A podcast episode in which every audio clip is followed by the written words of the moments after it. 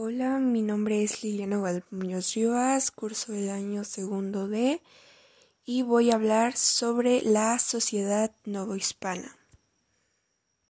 Una de las características que caracteriza este suceso en la historia, este periodo en la historia, probablemente era la religión, la religión cristiana católica. Como bien sabemos, los los españoles, a la hora de llegar a descubrir, entre comillas, porque no descubrieron nada, eh, América empezaron a colonizar, empezaron a imponer sus religiones y los indígenas tuvieron que adaptarse a esas normas eh, porque tal vez no nos digan los libros de historia, pero era claro que había violencia ahí. Entonces ellos lo que hicieron fue imponerles sus ideas a los indígenas de allá, que era, mira, existe un dios, no tus dioses, tus varios dioses, no, solo existe un dios y yo te voy a enseñar. Entonces, eh, ¿en qué sirve esto en la vida cotidiana? Pues fácil. Obviamente, como tenían que enseñarle a los indígenas todo esto, así que la vida de los indígenas más o menos era como un tipo de catequismo y ya. Y, los españoles lo que hacían, pues ya saben, eh, construir sus monumentos a, su dios y todo eso. Dado a que su, su definición de lo, de lo que era una familia, pues obviamente estaba Dios, porque la religión abarcaba todos los aspectos de su vida. El matrimonio era el sacramento que legitimaba las uniones sexuales. Eh, siempre se estableció que después de que la pareja se casaba, se establecía en su hogar y así em, eh, hacían una vida, ya saben, con, los, con sus hijos y obviamente decían que tenía que haber respeto, pero siempre el hombre sobre la mujer, la mujer solo para sus hijos, para hacer de comer, pero los hombres salían a trabajar. Y pues creo que esto también incluye mucho la... Digamos que desde ahí Siento que la opresión hacia la mujer, el patriarcado, ahí está. Ok, obviamente el nivel socioeconómico determinaba las oportunidades de los jóvenes para conocerse y entablar relaciones. Obviamente la gente que tenía más dinero eran los españoles. No todos los españoles eran ricos, pero todos los ricos eran españoles. Entonces, obviamente los indígenas no podían tener como podían estudiar. De hecho, sí podían estudiar, pero no lograban hacer grandes cosas a comparación con los españoles. Ok, acá voy a hablar un poco más sobre la mujer porque mm, soy feminista y tengo que hablar de esto, entonces vale. Eh, quiero que quede algo claro. Las agresiones hacia mujeres siempre han existido, siempre. Y que no se hayan denunciado a su tiempo no significa que hubiera y hubiera y hubo muchos actos, creo que un ejemplo es de que literal hombres de 20 años querían formar una familia con una niña de 14 o de 13 años. Eh, hombres que seducían a las mujeres con promesas de matrimonio para después abandonarlas. Y a pesar de que se buscaba diferenciar a los estratos sociales por su calidad, en la realidad los casos de violación o promesas incumplidas, incumplidas se tenían en todos los calidades o niveles sociales. La ley daba mayor autoridad al hombre sobre la mujer, dado que era el encargado de sostener a la familia. La sociedad establecía que se debía contraer matrimonio antes de los 25 años de edad y que los cónyuges dependían y que de los cónyuges dependía lograr una convivencia armoniosa. Sin embargo, había mucha violencia contra las mujeres, ya que la ley permitía al marido golpear a su esposa siempre y cuando no la matara, por lo que las mujeres se quejaban de que en muchas ocasiones sus maridos abusaban de su autoridad. La Iglesia conocía los abusos de autoridad de varios hombres y aconsejaba a las mujeres maneras de actuar para evitar conflictos familiares. O sea, más que decirle, oye, deberías denunciar, le decían como, no te dejes porque es como mal visto o algo así.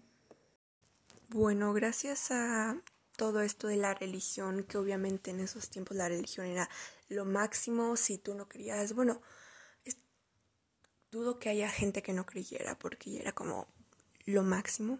Bueno, La virginidad era un aspecto muy importante para la sociedad. Para los ricos y nobles representaba la donación de arras como pago otorgado por el novio antes del matrimonio. Para el resto de la población se trataba de un incidente que podía remediarse con una compensación económica o con el compromiso, aunque hay que señalar que algunas mujeres utilizaban la pérdida de su virginidad como un medio para acelerar el compromiso cuando el novio estaba indeciso. Las mujeres que debían de cuidar más su reputación. Podían acudir con el cirujano o el boticario para remendarse, en el caso de que perdieran su virginidad, para que de este modo, al contraer matrimonio, su, no las, su marido no los hallara corruptas. Por otra parte, las leyes incapacitaban a las mujeres para realizar trámites legales, a menos que quedaran viudas. ¿Qué elementos de la sociedad de Nueva España consideras que siguen perdurando en el presente? Yo creo que muchas cosas de la Nueva España siguen estando en nuestra sociedad, ya sea en mayores cantidades o en menores cantidades. Ejemplo, la religión. La religión, al menos en México, es algo que está impuesto. Sí, creo que es muy obvio, por ejemplo, la parte en donde las bodas. Te vistes de blanco porque porque eres pura. Eh, ¿Por qué? Porque muchas leyes se basan en la religión y no en el sentido común ni nada. Así que entonces, bueno. También eh, es algo que voy a seguir diciendo, es sobre em, el beneficio del hombre. Y aunque para la ley se supone que las mujeres y los hombres son iguales, eh, la supremacía del hombre es algo súper presente em, en nuestra sociedad. El, el simple hecho de que una mujer siga dependiendo de un hombre y que la gente insinúe que tiene que depender de un hombre. Ejemplo, cuando dicen, no, es que tú cuando te vas a casar así no vas a traer a ningún hombre. O sea, las mujeres no necesitan a un hombre para vivir. Em, en tu vida cotidiana hay elementos que son herencia de la Nueva España. No diría tanto de la Nueva España, pero sí hablando del tema de los hombres y de que como ellos son en la sociedad superiores que las mujeres, cosas como ir a la calle, un hombre puede estar en la calle hasta la hora que le dé la gana y no va a tener miedo de que lo violen, ni de que lo maten, ni que lo vean mal, ni que le digan puta, ni que le digan, no, es que tú ibas vestida de tal forma y tú salías a la calle a estas horas, así que es tu culpa que te digan esto es, o sea, no.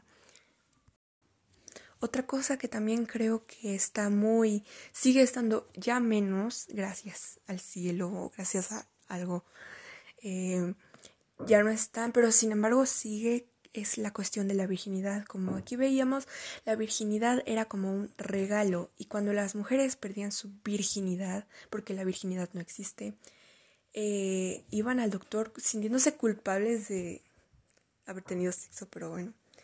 Eh, ¿Por qué la virginidad no existe? Porque, primero que nada, le... si te refieres a que nunca has tenido relaciones sexuales y por eso eres virgen, más bien sería nunca has tenido relaciones sexuales. Porque no existe la virginidad porque, bueno, si estamos hablando sobre la ruptura de el imen, el imen puede hay mujeres que nacen sin himen o se puede romper de muchas formas. Por ejemplo, hay gente que, hay mujeres a las que se les rompe el himen yendo en bicicleta, así que eso no, no tiene nada que ver con que si eres virgen o no, entonces sí. Eh, también la cuestión de, de, casarse también es algo que sigue en nuestra sociedad. Aquí dice que, de, que dependían de los hombres, de que si te casabas como lo siempre lo he dicho, como lo, ya lo dije, eso sigue estando en nuestra sociedad porque siempre te preguntan, no, ¿cuándo te vas a casar? No, así nunca te vas a casar, cuando te cases, cuando tengas hijos. Y pues eso sigue estando también en la parte de tal vez de la ley que decía que la ley no hacía mucho por las violaciones y eso. Y aunque ahora obviamente la violación es un delito, no es que se haga mucho por eso. Entonces sí. Ah, creo que ya mencioné esto anteriormente, pero también otra cosa que considero que se que se sigue conservando de la Nueva España es la necesidad de imponer la religión católica cristiana a la gente. Porque si tú no crees en Dios, probablemente te vayan a decir, no, es que tienes que conseguir a Dios en tu vida y si Dios no existe, ¿por qué esto? Esto se me hace como muy de esa época porque literal lo que lo único que hicieron los españoles fue robar recursos naturales, traer enfermedades, violar, matar. ¿Para qué? Para ponerle su creencia a las otras personas que no creían eso. Entonces sí, yo digo que había como cierta similitud entre esas dos situaciones y... Y bueno, también otra cosa de si las mujeres y los hombres son iguales ante la ley. En teoría sí, pero probablemente no. O sea, hace unos años las mujeres no, no, no debían, eh, no podían hacerse caso. Por ejemplo, si se divorciaban y el hijo se quedaba con el papá, la mamá no le podía dar una pensión alimenticia porque era mujer. Y eso no es un, eso no es un beneficio. Eso literal es dar por hecho que una mujer no puede salir adelante por sí misma. También, por ejemplo, que la custodia de los hijos casi siempre se la den a las mujeres, a las mamás y no a los papás, porque automáticamente piensan que como es la mamá, pues es la que se tiene que hacer cargo, el papá no, y aunque más abusadora sea la madre y el padre sea bueno, casi la mayoría de veces se la dan a la mamá. Conclusión, muchas cosas de la época no hispana siguen. Yo diría que la mayoría de cosas, por ejemplo acá en, en el guion que escribí, habla sobre la religión, el matrimonio, eh, las mujeres, los hombres sobre las mujeres, la virginidad y todo eso. Entonces eso sigue súper presente en la sociedad, así que no creo que haya cambiado tanto. Y no me importa si es en mayor o en menos cantidad, sigue existiendo y eso está mal. No, mango ven, no.